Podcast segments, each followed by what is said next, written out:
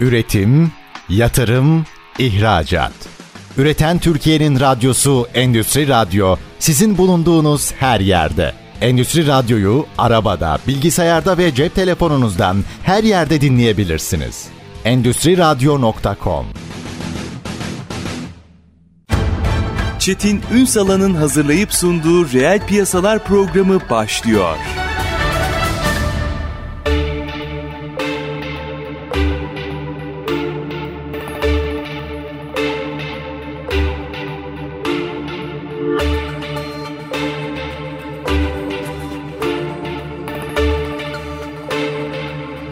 Reel piyasalardan merhabalar. Türkiye'nin gerçek gündeminde birlikteyiz efendim. Bugün belki de Türkiye'nin en hayati başlıklarından birini konuşacağız. 12. Kalkınma Planı'nda Türkiye Büyük Millet Meclisi Plan ve Bütçe Komisyonu'na sunuldu. Orada görüşülüyor ama Cumhurbaşkanı Yardımcısı Cevdet Yılmaz'ın açıklamalarına baktığımızda aslında birkaç faktör var. Bunlardan birincisi ihracat odaklı bir yapılanmaya gidiyoruz. Onun ötesinde yeşil ve dijital dönüşümün destekleneceği bir alana gidiyoruz. Şimdi üst vizyon böyle konuldu ama biz bugün biraz sahayı konuşacağız. Hatta bir firma yaratacağız. Hepimiz bir şekilde dışarıyla içli dışlıyız. Mal alıyoruz, mal satıyoruz. Tamam güzel ama işte bir kere, iki kere, üç kere belli başlı yerlere mal satarak adımız ihracatçı mı oluyor? Değil. Bugün biraz onu konuşacağız. Hatta bir firma nasıl aşama aşama ihracatçı olur bunu mercek altına alacağız. Neler yapması, neler yapmaması gerektiğinin üzerinde duracağız. Çok tecrübeli bir isim. Yani hem dış ticarette hem reel sektörde çok tecrübeli bir isim bugün bizlerle birlikte. Dış ticaret uzmanı ve profesyonel yönetici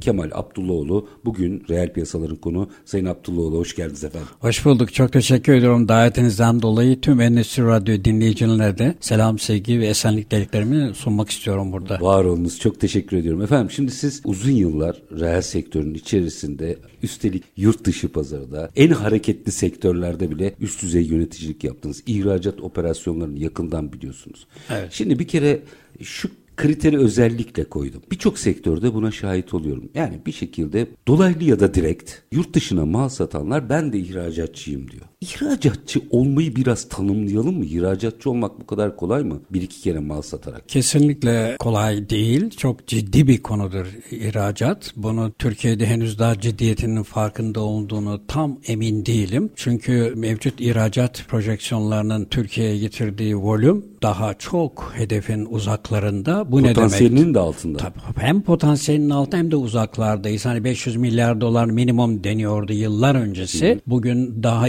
270 milyar dolarlar konuşuluyor. Demek ki hedeflerin yarısı gerçekleşmiş değil henüz daha. Demek oluyor ki daha miles to go diyor İngilizler. Yani daha kilometreler var gidilecek yol olarak. Şey. Şu kadarını e, söyleyeyim. Ben e, değerli izleyicilerim için büyük çoğunluğu mutlaka e, bilgisi vardır ama Türkiye'deki ihracat ihracatçılar konum olarak neredeler? Onu Harika. anlatarak önce onun fotoğrafını bir koyalım Evet ortaya. şöyle bir fotoğraf çeken Türkiye'deki ihracatçı firmaların büyük çoğunluğu yani %95'i 3 ya da 4 sınıfa ayrılabiliyor. Önce onları bir sınıflandıralım ve konumlarını netleştirelim. Türkiye'de bir üreterek ihracat yapan firmalar var ki bunlar hem üretici hem de ihracı konumundalar. İki, üretilmiş ürünleri muhtelif sektörlerden ihraç kayıtlıyla yani 3065 ile teslim alıp ihracat yapan firmalar var. Bunlar üretici değil sadece ihracatçı ve ürünleri talep gören ya da pazarlaması ve satışı gerçekleşen ürünleri 3065 sayılı yasa gereği ihraç kaydıyla teslim alıyorlar üreticiden ve ihraç ediyorlar. Hı hı. Bu belli bir formülasyon tabii var bunun içinde. 3. Bir de öyle bir ihracatçı grubu var ki sadece alıcı ile satıcıyı buluşturuyor. Ara hizmetleri, ihracat hizmetlerini A'dan Z'ye veriyor ve bir hizmet bedeli karşılığında ihracatın direkt içinde olan kesim var. Reexport yapıyorlar yani onlar Hollanda'nın yaptığı gibi. Reexport ve trans transit tabii ki var. O ayrı bir grup. Bu az önce sözünü ettiğim gruplar hem reexport hem de transit de yapabiliyorlar. Hmm. Proje bazında gerektiğinde tabii ki. Ama son söylediğim tamamen aracı konumunda satılamayan ya da ulaşılmayan pazarlardaki alıcı ve satıcıyı Türkiye'deki ihracatçıyla ya da üreticiyle buluşturup arada yaptığı hizmetlerin karşılığını alıp ama ihracata önemli katkılar sağlayan aracı ihracatçılar da var. Açalım mı şimdi bunları aşama aşama? Birincisi biz bir kere ağırlıklı olarak ne fotoğraf veriyoruz? Hani bu Şimdi nereye geliyor. Bu yani ihraç hani dediniz ya aşama aşama ihracatçı nasıl olunur? Önce kurulmakta kurulan ya da kurulmuş firmanın bu az önce bahsettiğim 3 ayrı kategoride yerini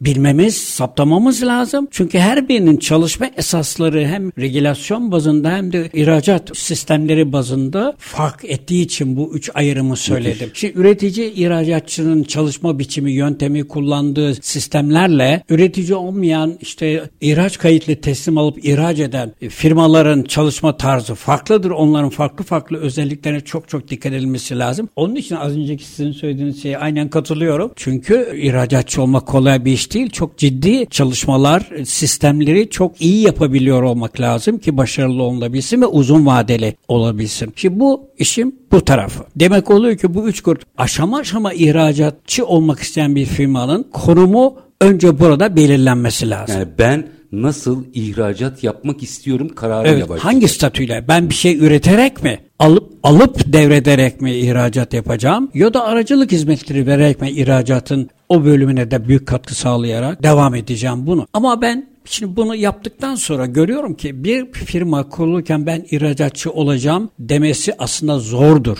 Çünkü ihracat bir ürünün üretilmesiyle başlıyor. Siparişe uygun şekliyle tüm uluslararası standartlara uyumlu biçimde üretilmesi ve yine standartlara uygun şekilde müşterinin talebi paralelinde doğru bir yükleme ve ambalajlama ile ülkeye sağ salim ulaştırılması ve teslim edilmesi gerekiyor uluslararası kurallara göre. Bu ticari kurallar. Demek ki ihracatçı önce konumunu, ayağını bastığı yeri çok iyi bilecek. Şimdi bunları tek tek incelemek mi yoksa genelleme mi yapmamız daha doğru olur bilmiyorum onu size sorayım. Biraz açalım. Şimdi aslında bir minik açıklama da yapayım. Bunu özellikle Kemal Bey ile bugün oturup da bunu tartışalım dememin bir nedeni var. Son dönemlerde iç piyasa çok sıkıştıkça, şimdi tabii kimseyi de üzmek istemiyorum ama hep gittiğimiz ortamlarda ya biz mal satmak istiyoruz, nerelere mal satalım gibi böyle bir soruyla karşı karşıya kalıyorum. Şimdi herkesin buna istek duyması güzel bir şey, buna bir şey demiyorum ama böyle bir günde de ihracatçı olunmuyor. O yüzden dedim ki Kemal Abdullahoğlu ile bunu konuşalım. Çünkü tabii. evet herkes bir şey, bu can havliyle yapılacak bir iş değil. Çok Onu güzel. anlatmaya ben onu el yordamıyla diyorum. Yaşayın. Aynı şey aynı anlama geliyor. Evet çok doğru söylüyorsunuz. O zaman belki üçünü de açalım ama şimdi ilk en kıymetlisinden başlayalım. Çünkü tamam. bir şeyin üretilip ihracatının yapılıyor olması için benim kurgulanmam lazım. Diğer bana soru soranlara ayrıca geleceğim. Yani hali hazırda bir faaliyetleri var. Nasıl ihracatçı olurlar orayı ayrıca tartışacağız. Ama ilk önce bir şey üretiyor. Önemli bir vurgu yaptınız. Dediniz ki ihracat için kurulmaz. Acaba belki kurulurken mi bunu hedeflemesi gerekir. Tabii yani kurulurken önce bir ön planlama gerekiyor. Yani siz bir şirket kurdunuz, limited anonim her ne ise ben ihracat yapacağım diye yola çıkmanız bence çok sağlıklı olmaz. Önce neyi hangi ülkelere hangi stratejiyle ihracat yapabileceğinin bir araştırılması gerekiyor her şeyden önce. Çünkü siz eğer e, pazarı bilmiyorsanız, pazarı hiç ilginiz yoksa, ürünü de daha yeni yeni öğrenmeye başlıyor iseniz burada ciddi bir kopukluk olacağı kaçırılmaz ve ihracatı bırakın iç piyasada bile başarılı olma şansınız zayıf olur. Zaten Türkiye'deki ihracatı profiline baktığımız zaman Çetin Bey yani genelde ağırlıklı olarak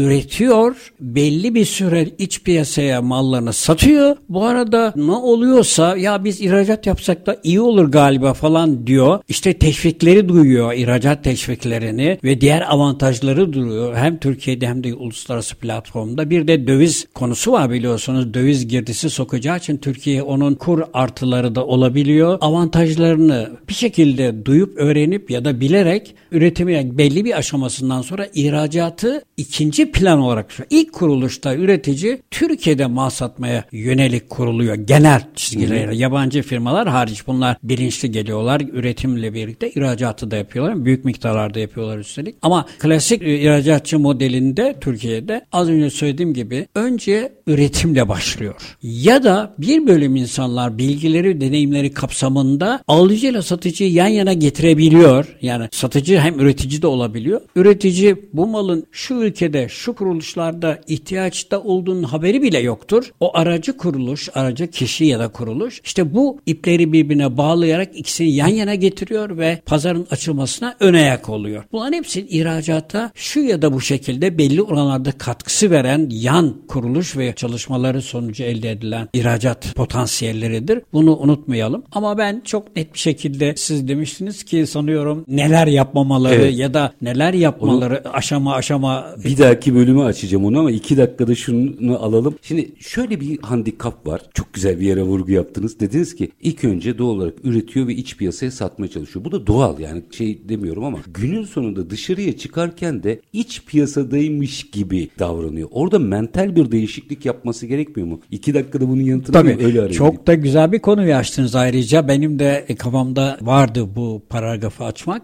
Şöyle genelde Türkiye'deki kuruluşlar ağırlıklı olarak Türkiye piyasasında başarılı olmayı hedefleyerek başlarlar. Sonra kademeli olarak bazen de tesadüfler sonucu ihracat aşamasına geçerler. Bu da bir gerçek. Burada çok önemli bir konu şudur. İç piyasanın dinamikleri. Hı hı. İç piyasanın hem regülatif hem de koşulsal anlamda değerleriyle yurt dışı ülkelerdeki kültür, anlayış, değerlendirme, satış biçimleri, müşterinin tatmin olup olmaması için gerekli olan koşullarını sağlanması ve benzeri konularda hiç alakası olmayan bir durum söz konusudur. Yani ihracat iç piyasayla uzaktan yakından ilgisi olmayan bir olgu ve onun kendi dinamikleri, özellikleri, koşulları, yapılması gerekenler ve yapılmaması gerekenlerinin çok iyi organize edilmesi gerekiyor ki dış piyasada bir başarı söz konusu olabilsin. Bunun tabii evreleri de var. Onu da söyleyebilirim rahatlıkla. Orayı apayrı. Bakın dış ticaretin ve ihracatın personeli de farklıdır. Hmm. Yani Türkiye'deki altyapısı da çok önemlidir. Yani dış ticaretin kendine özgü farklı bir personel kimliği vardır, özelliği vardır. Bunun mutlaka böyle az önce söyledim el yardımıyla yapılacak bir iş değildir. Uluslararası ilişkiler, dış bağlantılar, dış temaslar, dış diyaloglar bunlar farklı şeyler ve çok özel yeti ve yetenekler ister. Türkiye'de bu personel boyutu da var bu işi. Bunu da açalım. Bunu da açalım. Tabii ki. Şimdi minik bir araya gideyim. Ne yapalım ne yapmayalımı böyle aşama aşama gidelim ama yani Yozgat'taki Ahmet Bey'e ya da işte Edirne'deki Fatma Hanım'a mal satar gibi aynı koşullarla kesinlikle olmaz. Yurt dışında başarı kesinlikle olmaz. olmaz. Minik bir ara. Aranın ardından peki bir firma aşama aşama ne yapmalı, ne yapmamalı? Bunu konuşacağız. Konuğumuz dış ticaret uzmanı ve profesyonel yönetici Kemal Abdullahoğlu. Kısa bir ara. Lütfen bizden ayrılmayın.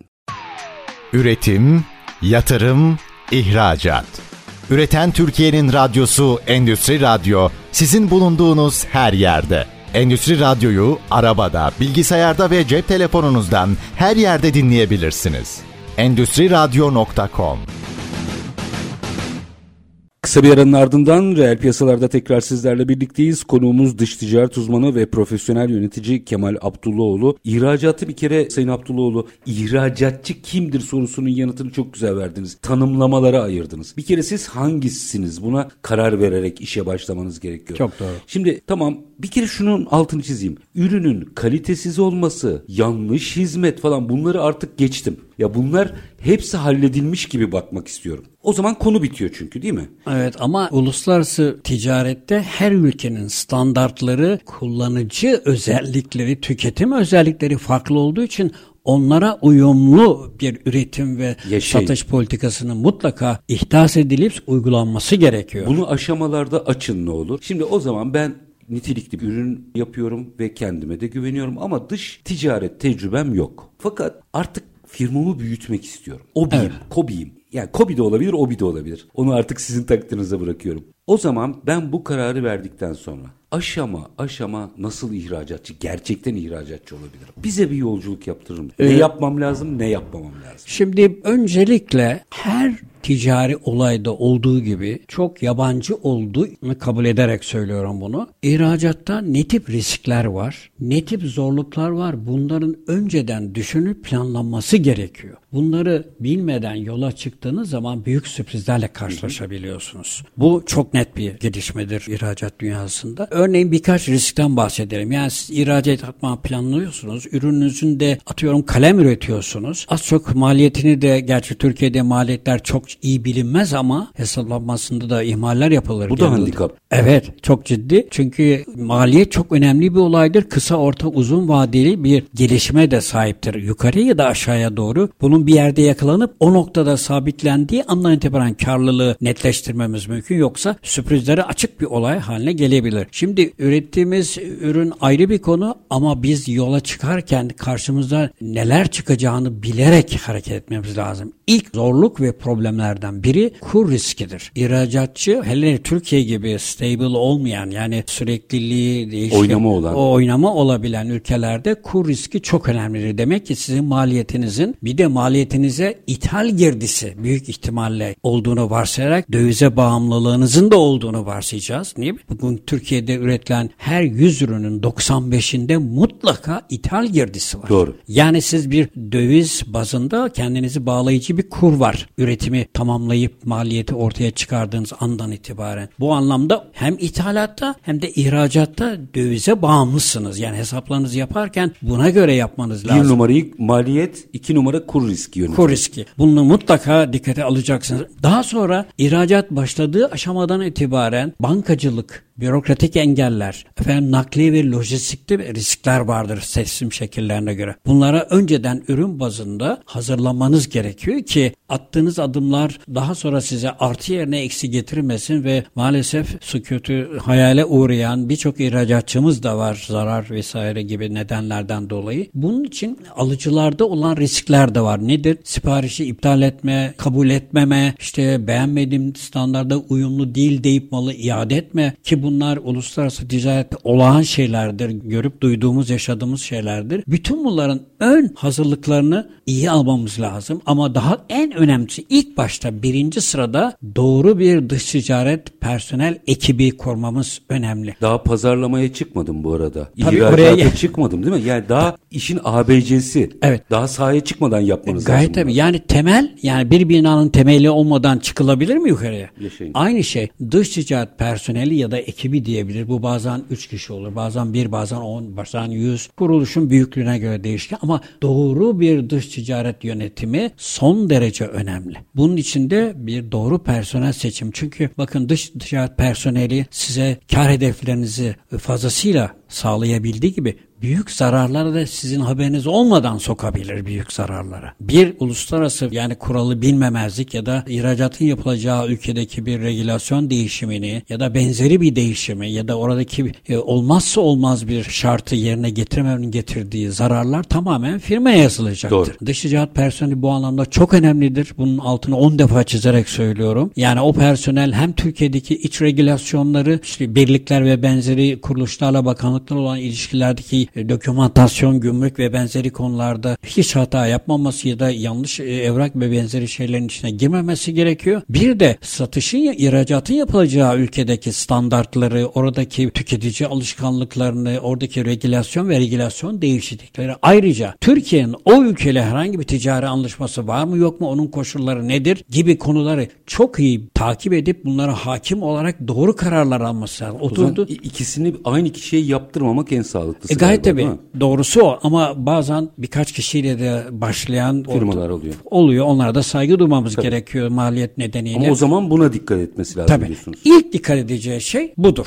Yani ben şu ürünü satıyorum ama bu benim ülkemdeki koşullar neyi bana dikte ettiriyor? Artı gideceği ülkede yani ihracatın yapılacağı ülkede beklentiler bizden yapılan anlaşmaların gereği ben doğru adımları atıyor muyum? Çünkü bakın ihracat bunu hep söylerim raftan alınıp satılan bir mal türü değildir. bu çok önemli bir konudur. Sanılıyor birçok kişi bunu böyle sanıyor. Depoya yığdığı malların böyle bir şekilde gönderilmesini hayır ihracat hele bugünün ihracatı tamamen made to order dediğimiz siparişe göre yapılmış. Sipariş derken onun teknik spesifikasyonları, uluslararası kabuller, anlaşmalara uyum ve benzeri gibi konulardaki uyumluluğunu sağlanmadan zaten sevkiyatı bile mümkün olmayan ürünler çok başta gıda olmak üzere. Demek oluyor ki biz yani dış ticaret personelini seçerken bu konulara hakim arkadaşları özenle seçmemizin en önemli başlangıç noktası olduğunu düşünüyorum. Çünkü direksiyon da o olacaktır. Siz isterseniz 10 tane fabrikanız olsun. Dış ticaret personeliniz ya da başındaki arkadaşlar eğer doğru yönetmiyorlarsa siz onu vakıf olmadığınız için yönetme şansınız yok, yönlendirme şansınız yok. Onun aldığı kararların firmaya artı ya da eksi yönde getirdiği şeylere bağlı kalacaksınız demektir. O kadar hayati bir personel tipidir dış ticaret personeli ve mutlaka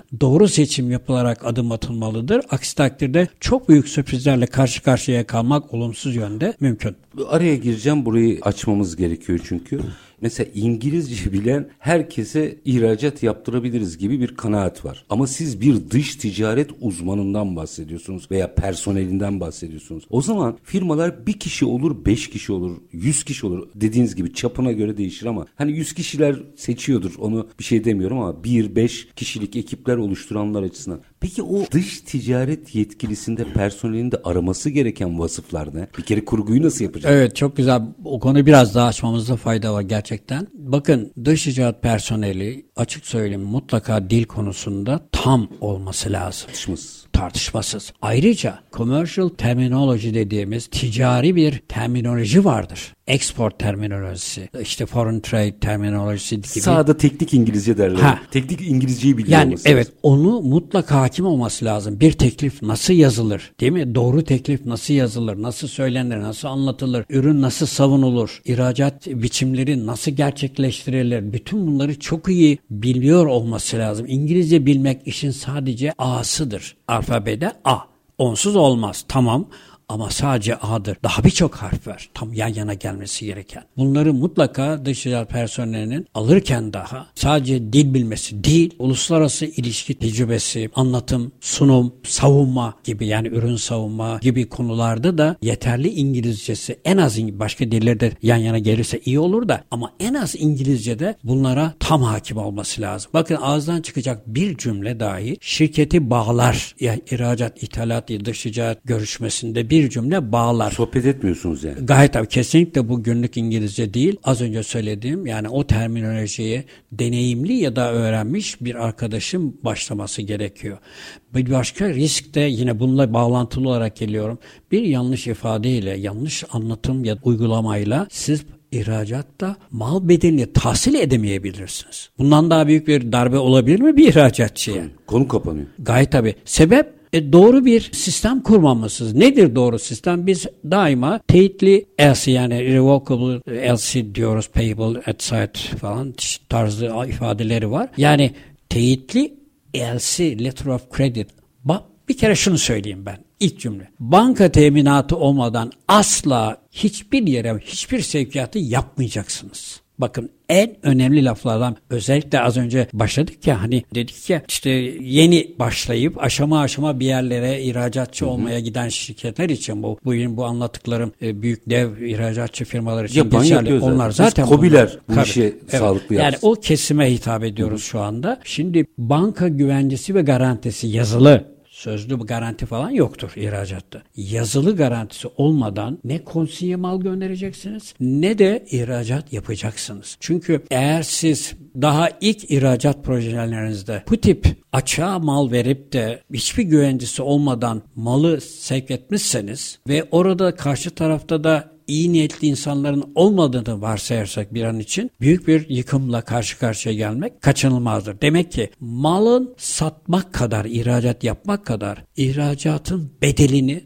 tahsil edip ülkeye kuruş eksiksiz getirmek de en az satmak kadar önemlidir. Bunun için de mutlaka ihracatçı sağlam bir ödeme sistemi kurarak alıcı satıcı arasında mal sevkiyatı yapması gerekiyor. Bunun için de teyitli LC dediğimiz, teyitli akreditif dediğimiz sistem olmazsa olmazdır ya da peşin ödeme. Bunlar olmadığı sürece sadece 2-3 sohbetle kişilere güvenerek atıyorum 300 bin 200 bin dolarlık malları sevk edip büyük risk almaması gerekiyor bu sektöre girenlerin. Hatta ben şunu söylüyorum tavsiye olarak. E, sektöre ihracatçı olmaya niyetlenip sonra başlayan firmalar asla büyük projelere ilk başta girmemeliler. Küçük 3000, 5000, 10 bin dolarlık projelerle başlayıp hem kendilerini yarı yolda nasıl gittiğini, hangi zorlukları yaşadıklarını ve neler yaparsa daha ileride risk almadan ihracat yapabileceklerini kendileri görerek, yaşayarak başlarlar. Aksi takdirde dediğim gibi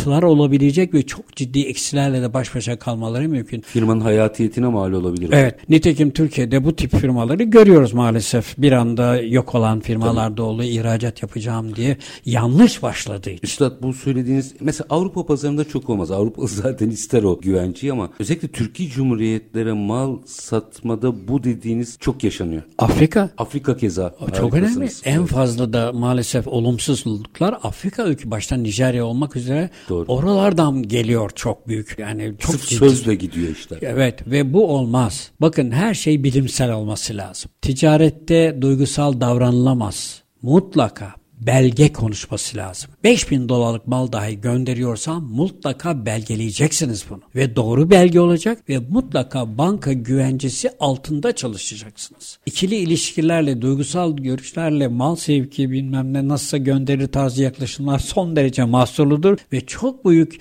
yıkımlar yaşamıştır Türk ihracatçısı maalesef. Çok örneğini gördünüz muhtemelen bunu. Tabii, tabii. Şimdi minik bir araya gideceğim. Bu yolculuğa devam edeceğiz. E, çünkü şimdi aşama aşama çok güzel götürüyorsunuz bizi. Bir kere personeli hallettik. Stratejik pazardaki regülasyonlar meselesini mutlaka çözdük ve bence çok önemli bir tavsiye. Birdenbire gidip oraya büyük paralarla mal satmayın. Ufak ufak deneyin. Kendinizi, pazarı, müşteri. Devam edeceğiz. Kısa bir ara. Peki Aranın ardından dış ticaret uzmanı ve profesyonel yönetici Kemal Abdullahoğlu'yla bir firma nasıl aşama aşama ihracatçı olurum yanıtını arayacağız. Lütfen bizden ayrılmayın. Üretim, yatırım, ihracat. Üreten Türkiye'nin radyosu Endüstri Radyo sizin bulunduğunuz her yerde. Endüstri Radyo'yu arabada, bilgisayarda ve cep telefonunuzdan her yerde dinleyebilirsiniz. Endüstri Radyo.com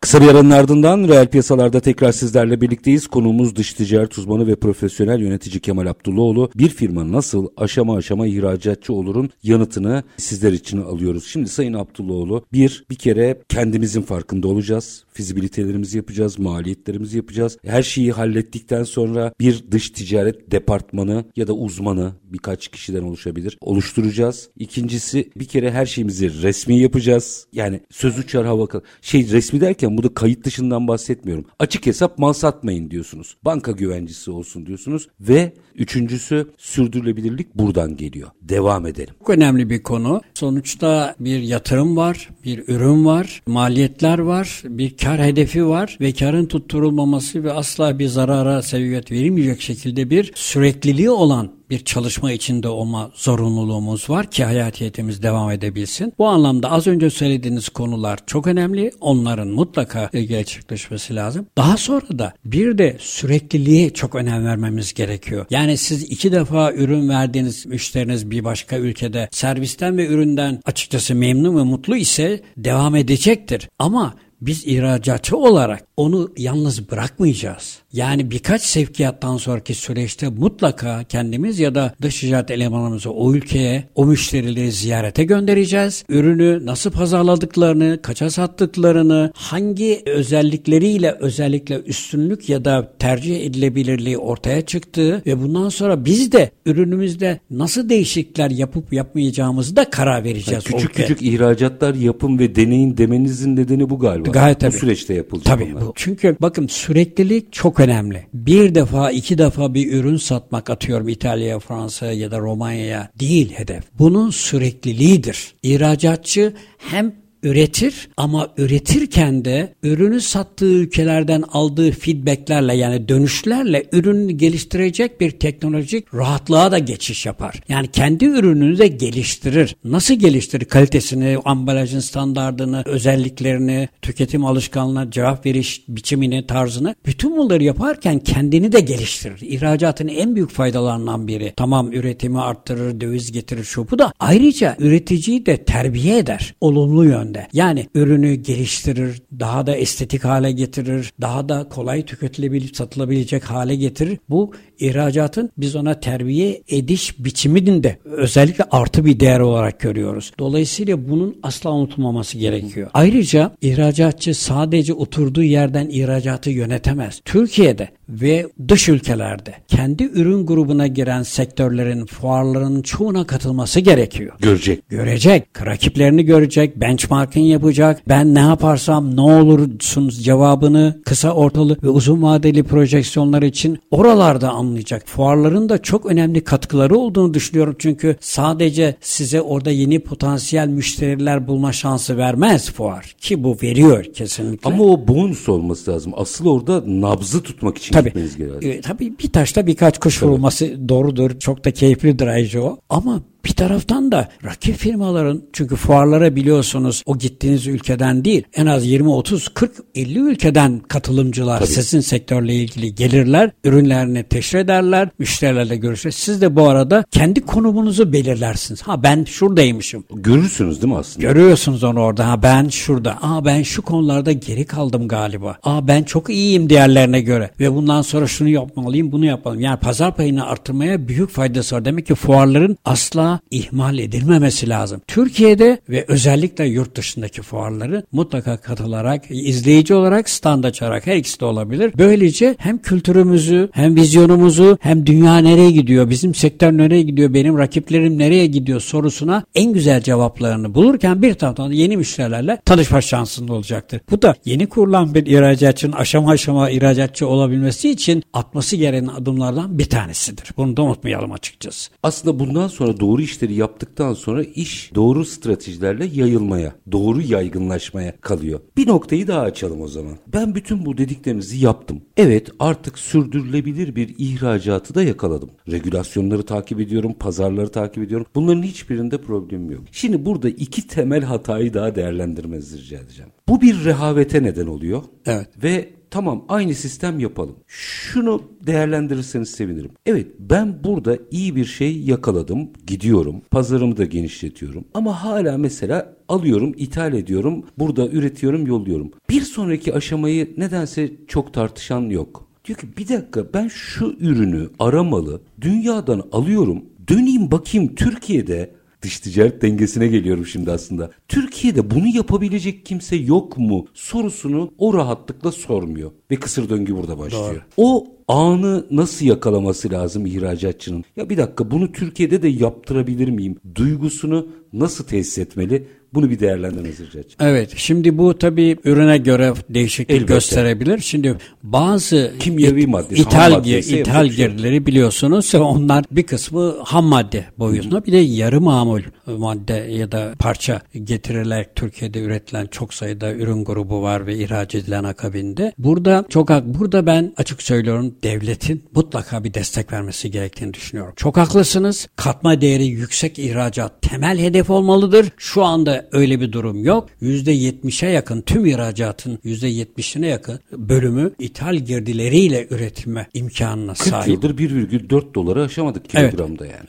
Bu. Şimdi demek oluyor ki burada ihracatçılar hele hele yeni başlayanlar değil ama büyük ihracatçıların bile boyunu aşan durumlar var. Teknoloji şu bu gibi gerekçelerle. Ama burada devlet işte bir politika uygulayarak ben artık katma değeri yüksek ürün gruplarına yöneleceğim ihracatımda. Dolayısıyla dış icat açığım olmayacak ya da çok minimize olacak. Bunun için de hangi ürün gruplarındaki ham madde ya da yarı mamul maddeyi Türkiye'de yapabilerek biz bu ilk aşamayı geçebiliriz. Bunun için hangi şirketler yetki ve kapasite olarak buna müsaittir? Kimi geliştirmeliyim? Kimi geliştirmeliyim? Kime hangi desteği verirsem Türkiye'de yarı mamullerin Türkiye'de üretilmesi mümkün olabilir. Bu tabii bir günde olmaz. Kısa, orta, Sabır. uzun vadeli bir planlamayla gerçekleşebilir. Bu devlet desteğiyle olabilecek bir adımdır. Yüzde yüz haklısınız. Mutlaka ihracatın bu yöne kayması bundan sonraki aşamada mutlak gereksinmedir. Onu net söyleyebilirim. Aslında savunma sanayinde güzel bir testini yaptık bunun. E, Daha gidiyoruz aşama evet. aşama. Ama iyi Yani- bir başlangıçtır Evet. o. Çok da iyi gelişmeleri O var. modeli her sektöre aslında uyarlayabiliriz. Kesinlikle doğru. Mesela ilaç sektörü. Keza. Ya düşünebiliyor musun? Yüzde doksana yakın yakın ithale dayalı bir Rahatlıkla burada sektördür. üretilebilir aslında. Türkiye'de ham madde boyutu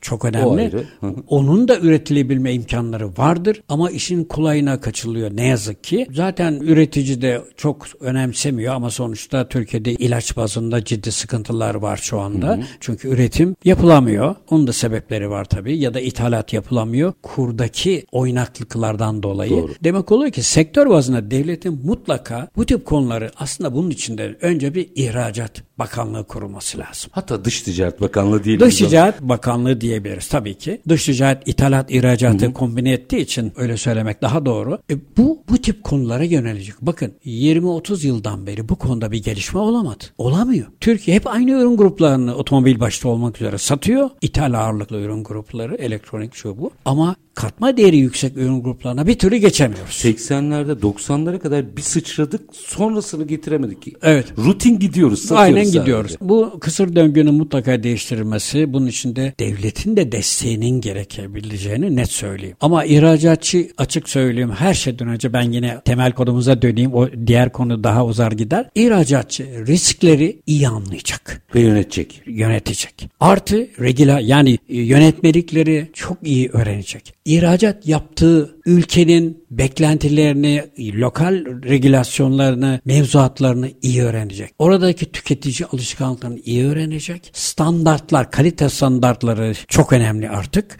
O standartları tutturmadan o ülke mal almıyor artık zaten. O standartları tutturabileceğini ya da üretilen ürünün o vasıfta olduğunu net olması gerektiğini anlayacağız. Akabinde de ihracat başlarken sağlam bir ödeme sistemi mutlak kurması lazım. Daha sonra banka, gümrük müşavirliği gibi müesseselerin de bu işte çok önemli katkıları var. Yanlış bir dokümasyon, doküm. Bakın bir atıyorum konşimentoda ya da bir faturada, ihracat faturasında bir virgül ya da bir nokta eksikliği ya da fazlalığı inanın paranın ödenmesini engelleyebiliyor. Bankada olsa bile paranız. Çünkü size çıkış yapamaz. Evet. Dolayısıyla dokümantasyonda en küçük bir hatayı da eksikliği kabul etmiyor banka ve ihracat sistemi. O nedenle doğru personeli, uzman personeli mutlaka yanınızda bulunduracaksınız ve onun kontrolünde işin götüreceksiniz. Akabinde uluslararası platformları ve piyasaları yakın takip edeceksiniz. Gerektiğinde fuarlara ve diğer ziyaretleri ihmal etmeyeceksiniz. Ürününüzün orada, ürününüzün nasıl gittiğini, müşterinin nasıl kabullendiğini ya da kabullenmediğini ürününüzün gidip mutlaka göreceksiniz orada. Oradaki akıbetini anlayacaksınız giden